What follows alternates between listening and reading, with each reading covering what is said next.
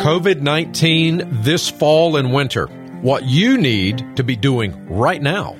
Welcome to the Access Health Radio Show. I'm Doctor Brian Forrest, and this week we will be talking about the steps you should be taking right now to prepare for the second wave of COVID nineteen on Access Health Radio.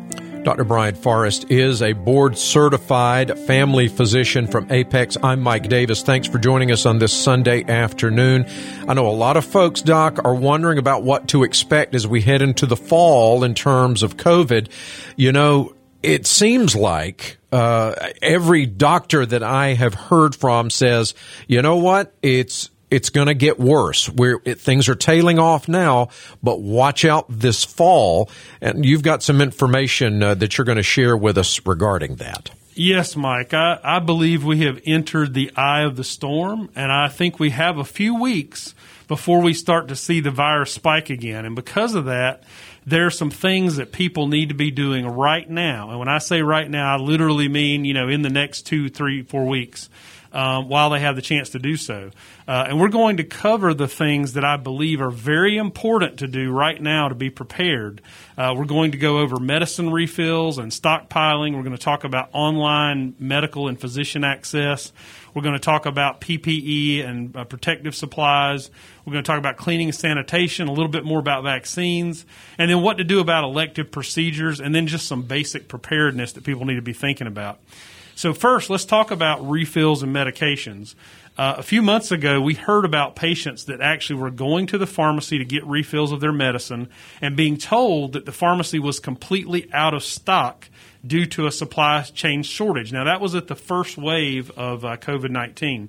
And several of them had to go to three or four pharmacies to be able to find their medicine, and in some cases still had to be uh, substituted for something else. Um, and there are lots of reasons why the supply chain for medicine can be affected, but manufacturing delays and transportation delays due to COVID were a big part of this a few months ago. And I suspect that this will happen again this fall. Therefore, it is incredibly important that you make sure that you're going to have at least a ninety-day supply of your prescription medications on hand. And many insurance companies even realize this and are allowing people to get longer prescriptions and paying for earlier refills. Regardless of what your insurance company does, though, there are some medications that are dangerous to be without, especially for diabetics and those with heart conditions or high blood pressure. And we are refilling most of the meds for our patients for at least ninety days. And uh, if there's over-the-counter medications you might need for allergies or arthritis or reflux, you should probably stock up on those as well. Okay, Doc, so folks can stock up on medicine, but they can't stock up on medical care. What if physicians' offices cut back hours or they close temporarily during the next expected COVID peak? How will people be able to get medical care? Well, Mike, I think this is a significant concern. Uh, we already know that uh, children have been delaying their well child checks and immunizations, and people have been delaying medical care. And during a COVID spike, the last place you want to be is at the emergency room. So if you have a minor medical problem or questions that you do not require the hospital for, you do need to have access to primary care uh, during this period. And at a minimum, you should look into a telemedicine option. Some insurance companies now are providing this, and you can call yours to see. Even if not, people can purchase telemedicine packages for as little as twelve dollars a month that give them access to a physician online through a secure video portal. One of the most affordable options I've heard about is Go M D dot care. Uh, also, your primary care physician may already provide this service for you, and if so, you just need to clarify exactly what that process is and how you access it and how you use it before you need it. You don't want to wait till you're sick to find out that you need to download an app or that you need to go to a specific link. Get everything set up and ready to go, so if you need that telemedicine access, you can you can get it uh, when you really need it. And one of the advantages of direct primary care practices like ours, which we've talked about before, is that telemedicine at most direct primary care practices has been an included sort of benefit uh, for free uh, for members, even for people without insurance. Thanks, Doctor Forrest. This is Access Health Radio, and it's time now for the Access Health Tip of the Week. Thanks to our tip of the week sponsor, WeCare Pharmacy of Apex. They are an independent local pharmacy located in Apex on Highway fifty-five. They offer free delivery and the lowest cost for most prescription medications. Their number is nine one nine, six two nine, six zero one zero. And you can also find them at r p h at we care of apex dot com. You can even send emails there. And uh, the tip of the week this week has to do with healthcare cost. And we just mentioned one of the savings that you can have with direct primary care. But most people, many people, in fact, according to statistics, spend more than seven thousand dollars per year out of pocket on healthcare costs. And did you know that the average direct primary care patient spends less than one thousand dollars total on an entire year? And that includes telemedicine. And that's one of the reasons that Consumer Reports magazine said switching to a direct primary care physician was one of the top five money moves you could make for the year. Thank you so much, Doctor Forrest. Straight ahead, you've heard it from doctors across the country, including Doctor Anthony Fauci. They're expecting a second spike of covid nineteen this fall. We're going to be talking about ways to prepare for it. We also have our Access Health Trivia of the Week with Doctor Brian Forrest coming up. This is Access Health Radio with board-certified family physician Doctor Brian Forrest. I'm Mike Davis. Doctor Forrest, if folks have questions, they want more information after the show, how can they get in touch with you? Well, if patients would like information about our medical practice in Apex, North Carolina, or they want to schedule a telemedicine consult or virtual doctor visit, they can call nine one nine, three six three, zero one nine zero, or they can send an email to questions at a c c health dot com. Again, that's questions at a c c health dot com if they want to request an appointment. Also, after the show, if you missed part of it or you have a family member you want to hear the show, they can listen to an on-demand podcast at w p t f dot com. We also provide links to that on our landing page at access health radio dot com. Doctor Forrest, uh, we're expecting a spike this fall in the number of cases and, unfortunately, the number of deaths from covid nineteen. Uh, we're talking about how to prepare for that today, what we need to be doing now to get ready for that. You mentioned you were going to discuss personal protective equipment, P P Es, that people should have ready to go as well. Right. So we have heard the words P P E over and over again. But mm-hmm. uh, in fact, my three-year-old just thinks P P E is the funniest uh, funniest word in the alphabet. She thinks, of course, it's something else. Right. She says, uh, Daddy, I need the P P E. But uh, anyway, the, basically what we're talking about is the protective equipment you need to protect you from the virus. So masks, gloves, eye shields, gowns, or anything that puts a protective layer between you and the virus. And a lot of emphasis has been placed on masks, and the data does show that some of them can be very protective. However, not all masks are created the same. Based on some research out of Duke, it looks like N ninety-five masks or a higher percentage of particulates uh, represent the best protection for individuals. However, the multi-layer cloth mask, even the hand-sewn ones, and the disposable commercial surgical masks do a pretty good job as well. And remember that, except for the N ninety-five type mask, the biggest thing you are doing is protecting other people against your germs. If you are wearing a mask and someone else is not, and they are within six feet, you are protecting them, but they're not protecting you. And if both of you are wearing one, then you are each protecting each other. Uh, the single-layer neck gaiter-type face coverings and also those single-layer bandanas, it doesn't appear they work as well, and they should really be used as a last resort. Um, also, the masks that have those breathe-out valves, uh, those do protect the wearer, but when you exhale, they can actually still transmit virus to others. Uh, so you have to be careful if you're trying to protect somebody in your home, uh, if you're using that type, if you're possibly carrying the virus. And while masks are the most important piece of P P E, eye protection, even from glasses or something like that, sunglasses can help. And most non-medical people do not need to worry about gowns or shoe coverings or anything like that. But they should be aware of what their clothing has been in contact with, especially when they re-enter their house. Uh, many people and patients that I have, they'll tell me that when they come home, they leave their shoes outside. And also, as soon as they get home, they'll change their clothes immediately after coming home. Um, not to mention, you know, washing their hands thoroughly. So Uh, it has been really hard to find good masks, even for medical personnel, and the cloth ones are easy to make. My ten-year-old daughter has sewn at least thirty so far. Um, the surgical mask can sometimes be found online, places like Amazon and stuff like that. Um, and make sure you have enough disposable masks if you're using those type to wear for at least one day each, uh, because pretty much after using those for a whole day, They, they get a little bit soiled. They, you start to clog the pores, and you probably need to change mask. The cloth ones uh, can be washed or they can be disinfected. I would at least do that daily uh, if you're able to do so. You mentioned washing hands and cleaning masks, of course. Uh, what about sanitation and cleaning in general? What should people be doing, say, around the house? Well, it's incredibly hard to find some of the good types of cleaning products, like uh, the Clorox wipes I particularly like. But uh, I have found that many of the big box stores do have generic virus-killing wipes uh, that I've been pretty satisfied with. Uh, the best thing to stockpile, if you can find it, is rubbing alcohol between seventy and ninety-one percent. And the reason for that is that you can use that rubbing alcohol to turn even common paper towels into a disinfecting and sanitizing wipe, and it is as effective as almost anything else. So if you can find a source, that would be the main thing to stock up on is, is sort of rubbing alcohol in those concentrations. And if you got the ninety-one percent, you could even water it down a little bit and it'd still be effective.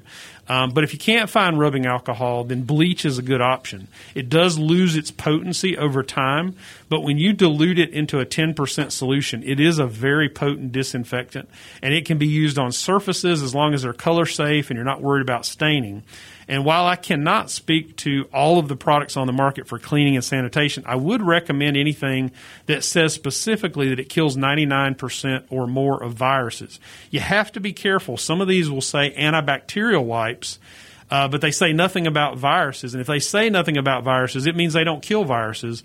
And everything that we're worried about right now is viral. So make sure that whatever wipe you get, generic or not, Uh, that it says it, it's active against viruses. Uh, most of the Lysol formulations are sufficient, and they usually have over a sixty percent alcohol content. Uh, but first, make sure you have the disinfecting supplies. You can't clean or disinfect anything if you don't have some. And then plan to use them after any contacts with possibly exposed people.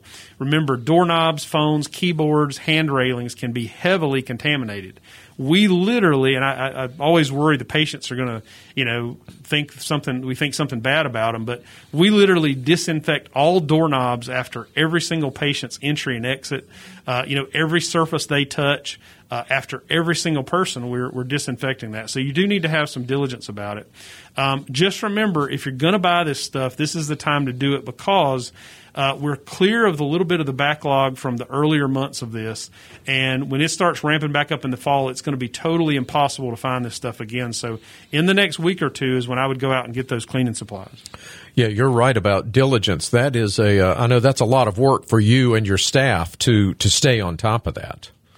Yeah, I think we counted up. We were going through something like fifteen bottles of commercial grade healthcare disinfectant uh, every couple of weeks. Wow, yeah. Wow. You mentioned on a recent show, Doctor Forrest, but uh, let's let's go over this again if we can, about the vaccines that people should be getting before this second spike arrives. What should we be looking to get right now?